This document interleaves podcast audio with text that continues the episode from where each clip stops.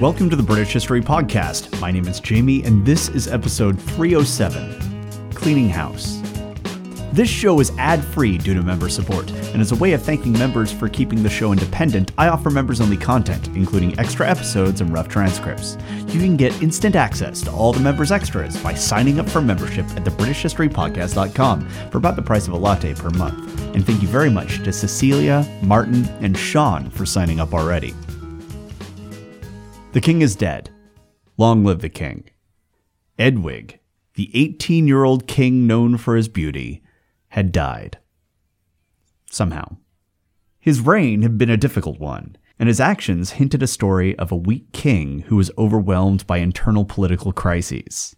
And actually, Eadwig's troubled reign is kind of strange, because he was the first English king in a very long time to have reigned over a kingdom which was technically at peace.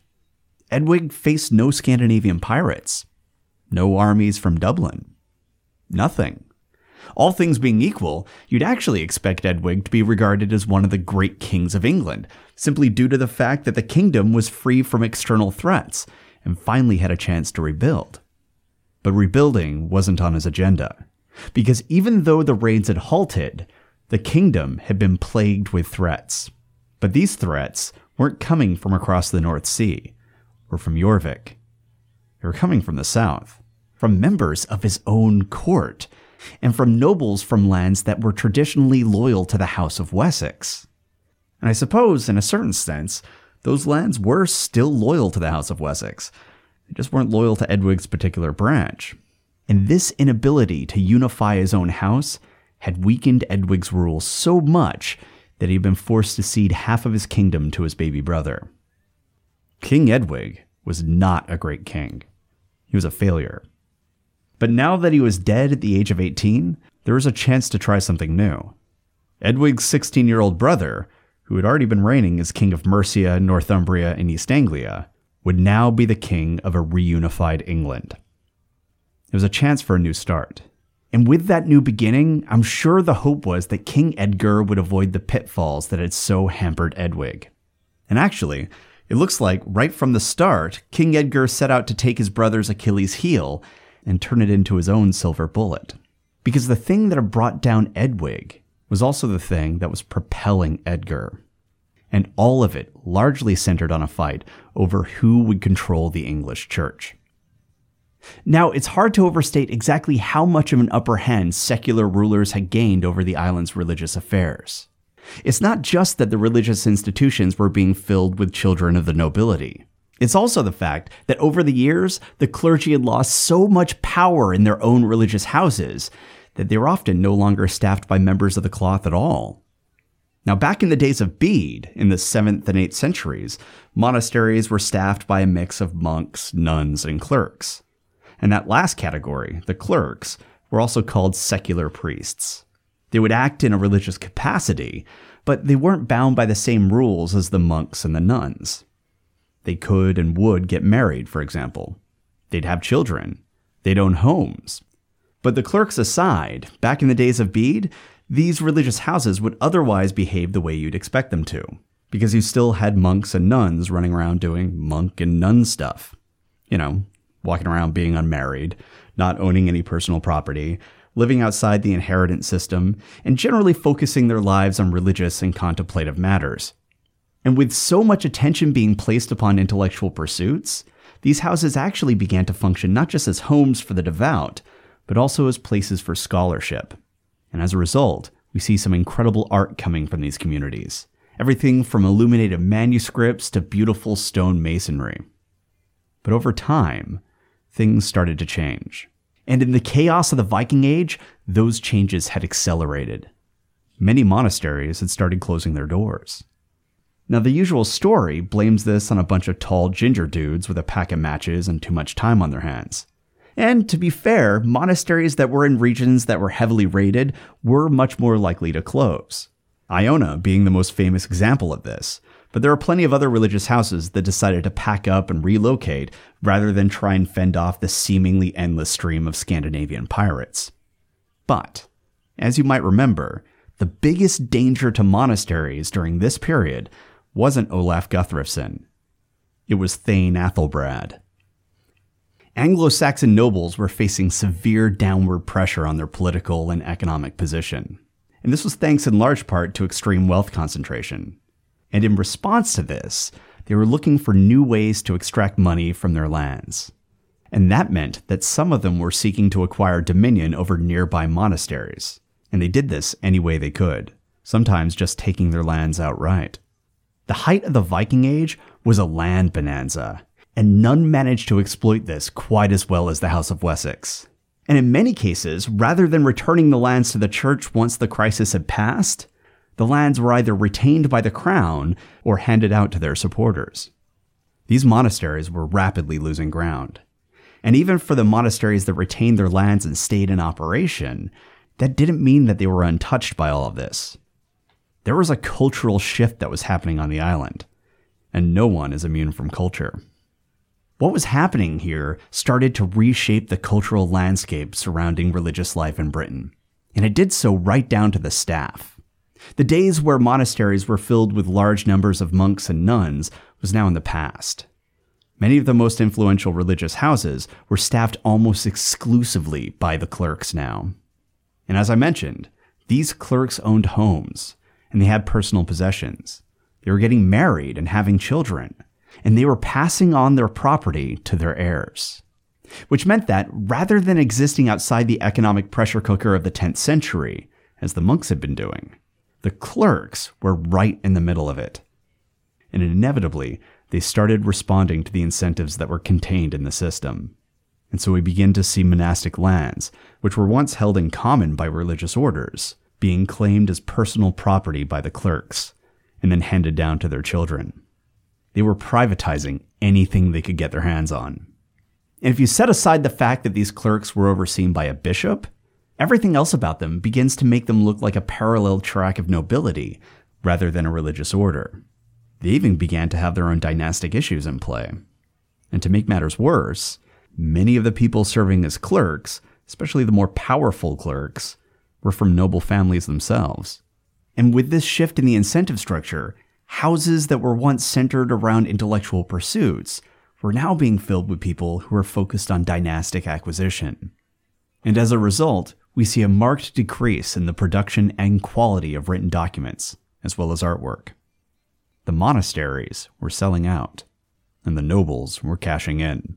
Those who had learned to take advantage of this situation were creating a second revenue stream one that sometimes even came with royal cults tasked with elevating the stature of an entire dynasty. Others were taking a more direct approach and were just taking the religious lands and buildings outright and adding them to their economic war chests. Basically, the last couple centuries have been pretty hard on monastic orders in England. And that brings us to the transition from King Eadwig to King Edgar. Often, when King Eadwig is discussed as a historic figure, he's framed as existing in opposition to the church. And I can see why that is. He kicked Bishop Dunstan out of England, and Archbishop Odda forcibly annulled Eadwig's marriage. Clearly, the relationship between Eadwig and the church had been on the rocks. But given the scale of gifts that he was giving to the church, I have a hard time seeing him as standing in opposition to it. I don't think that Eadwig's issue was with the church. The church during Eadwig's time effectively served noble interests, and was largely in the pocket of the crown due to the fact that the king, not the pope, was the person who got to appoint bishops and archbishops. That's a lot of power. So I think the conflict in Eadwig's reign was more nuanced than that. I think he had a problem with monasticism. See, Dunstan wanted to break up the party by instituting Benedictine reforms, and doing that would undercut the power and income of both Eadwig and many of his allies. And I think it was probably that simple. A fight over who controlled the monasteries. Was it the church or was it the nobility? And that brings us to King Edgar. You probably haven't heard of Edgar. People familiar with this era know about Alfred and Athelstan, but not Edgar, even though Edgar's reign lasted longer than either of theirs. So, why is he relatively invisible? Well, unlike many of the more famous English rulers, Edgar didn't have to defend the kingdom against an invasion. He didn't have to fight a civil war. He didn't lead an army overseas. Edgar ruled England during a time of unprecedented peace, and that allowed him to carry out some pretty influential reforms.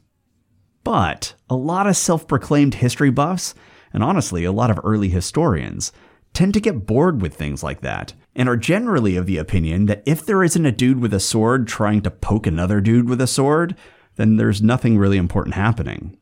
But several extremely important things would take place during the reign of Edgar.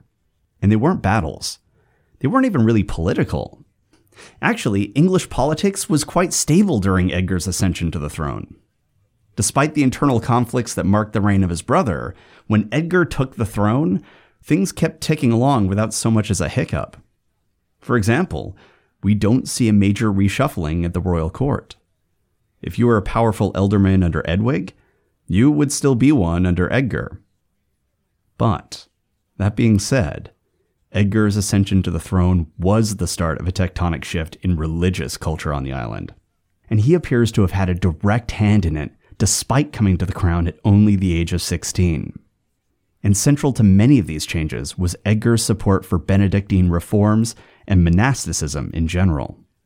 King Edgar, who had been educated by one of Bishop Dunstan's disciples, Bishop Athelwold, had come to believe that the English church desperately needed to be reformed. And this went well beyond a quiet encouragement from the edges.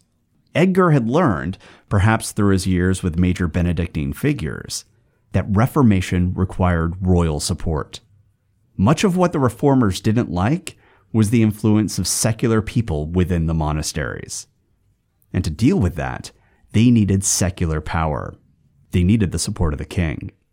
So if these reforms were actually going to get instituted, King Edgar couldn't just mouth support for Dunstan. He would actually have to do something. And the fact of the matter is that there are few English kings in all of history that had Edgar's degree of enthusiasm for ecclesiastical matters. And as we go forward, we're going to see him wielding the full English governmental apparatus in support of those reforms. He might have just been 16 years old, but Edgar was here to work. And he seems to have been a bit of a top down kind of guy, because he went straight for the most powerful religious seat in England the Archbishop of Canterbury. Now, as it happens, shortly before Eadwig died, Archbishop Odda of Canterbury had also died. And in this period, it was the duty of the king to pick a replacement for the archbishopric. And King Eadwig had a little time before his demise to make a selection. But the guy King Eadwig picked died while traveling across the Alps to get his investiture. So, bit of bad luck there. And so King Eadwig went with his backup, Bishop Brighthelm of Wells. And then, shortly after Brighthelm was invested, King Eadwig died. But this meant that the Archbishop of Canterbury, Brighthelm, was already in place when new King Edgar came into his throne. So Edgar was stuck with an archbishop that he didn't pick. And it wasn't just some random bishop. The Archbishop of Canterbury set the tone for how religious matters would be handled in England. And that turned out to be a really big problem for new King Edgar. Because Archbishop Brighthelm wasn't a Benedictine reformer, and King Edgar was. So, King Edgar declared that Archbishop Brighthelm was too gentle, and as such, he had to be demoted and sent back to be merely the Bishop of Wells. It's a hell of a thing to read of a king denouncing a religious figure for being too gentle. But this should give you a sense of how the reformers were approaching this fight. King Edgar and his fellow reformers weren't looking for a kind religious figure who would bring everybody to the table and find common ground. They wanted someone who would take it to the mat. They wanted Dunstan. And so, Bishop Dunstan, who had barely had time to get used to his new sees at Worcester and London, was already getting a promotion from Edgar. And it was pretty much the biggest promotion he could get unless he decided to move to Rome. So, just like that, the leader of the Benedictine reformist movement, a man who had been exiled from the kingdom three times, had become the supreme religious authority in England. And as for Dunstan's old bishopric at Worcester, well, that would be now held by Bishop Oswald, another Benedictine reformer. It was a new day in England, and for the Benedictines, it was a pretty good day. And given Edgar's complaint about the gentility of the previous archbishop, you might be expecting Dunstan to come in swinging. but it seems like Dunstan's years in exile had finally taught him a bit of strategy and patience. Or, you know, maybe he just didn't want to run the risk of getting beaten and dumped into a cesspit again. Whatever it was, Dunstan didn't wage an open war with the clerks, full of fire and brimstone. He didn't forcefully cast them out of the church. Instead, the former firebrand began to gently slouch the kingdom towards reform. As clerks retired, he replaced them with Benedictine monks. When oppositional figures within the higher rungs of the ecclesiastical orders retired, they too would be replaced with Benedictine reformers. Dunstan wasn't looking to demand an overnight change from people who were likely rather comfortable with the status quo. If he did that, he'd probably just end up getting beaten up again. So instead, he was making lots of little changes. He was putting his people in positions within the structure where he wanted to make changes, knowing that once they were in there, they could influence policy on a day to day basis. Dunstan wasn't demanding a cultural change, he was orchestrating it. And he was doing it in a way that wouldn't garner a lot of opposition. And it was working. And it seems like the selection of Oswald to take over Worcester was also well chosen, because he was doing exactly the same thing that Dunstan was doing, only on a smaller scale. So, with King Edgar's first appointments in place, we can already see how they would influence the ecclesiastical life of England. But, as I said before, many of the church complaints involved secular matters, not ecclesiastical ones. And as such, they required royal intervention. So, upon taking the throne, King Edgar decided to reform the legal system. He wanted to curb some of the more egregious abuses that were carried out against the monasteries. You see, it turned out that there was a loophole in the laws regarding the church scot and other tithes that were owed to the church. The laws of England clearly stated that tithes and church scot must be paid. But as for who they should be paid to, well, the law simply states that they were due to, quote, the places to which they are legally due, end quote. Nice circular language there. I mean, if the government told you that you just have to pay your taxes to the people that you're legally required to pay your taxes to, and they didn't say anything else, how do you know who to pay? Furthermore, what's to stop your local mayor from saying, well, you pay your taxes to me, because I'm the mayor? And if you're thinking, well, I mean, you just use your common sense for who to pay. Keep in mind that at this point, pretty much all of England was a mesh of cascading layers of overlapping fealty. Without a clear statement of law, who knows who is legally due those tithes? It could be pretty much anyone with a modicum of power in your region. The bishop, the archbishop, the thane, the ealdorman, the king, maybe even a churl. The fact is that that language was ripe for exploitation. And it looks like there are more than a few nobles who realized that and decided to get paid. So, King Edgar set out to fix it. He said that those payments were now due specifically, quote, to the old churches to which obedience is due, end quote. And the term old churches seems to have been a term of art that was referencing the pre Viking era churches and monasteries that were responsible for spiritual guidance to large parishes. So basically, Edgar decreed that the church tithe should go to the church that you would expect to pay it to. It was a good fix. But it seems like Edgar was also aware of how sneaky nobles could be. And while that law was an improvement, it still had a pretty big flaw. If you were a noble, and due to the land bonanza, your family acquired bookland rights to a church, well, in that circumstance, you could claim that the tithes gathered by that church were actually yours, since you own the land that the old church sits on, and thus you were ultimately who they were bound to be obedient to. And with that reasoning, your cash in could continue. But Edgar was on the case, and he mandated that even if a church with a graveyard was sitting on a nobleman's land, and even if that noble owned the land outright through bookland, he still couldn't pocket all of the tithes that were collected. Instead, the noble was legally required to give at least one third of the tithes to the church. And these things might seem small to you, but what we're seeing here is power being wrested away from the nobility and being handed over to the church. And part of what enabled Edgar to make these moves, even though they were actions that were likely to aggravate many of the landed wealth class of England, was the fact that Edgar knew how to choose his battles. Many of King Edgar's predecessors had spent long years attempting to subjugate and annex Northumbria. Wars had been fought, rebellions had kicked up, countless lives had been lost. And when Northumbria was uncooperative, pretty much all the other business of court appears to have ground to a halt. And King Edgar seems to have learned from that, because he was the first king to grant the Danish territories of England, namely Northumbria and East Anglia, a certain degree of autonomy. He decreed that in return for their loyalty, the Anglo Danes would be allowed to follow their own social and legal customs. The Danes would be part of England, but they'd still have their own laws. And if you think those laws were lax, think again. Breaches of the king's peace were actually dealt with much more harshly in the Danish regions than in the English. But by doing this, King Edgar was granting them at least some degree of autonomy, some degree of self rule.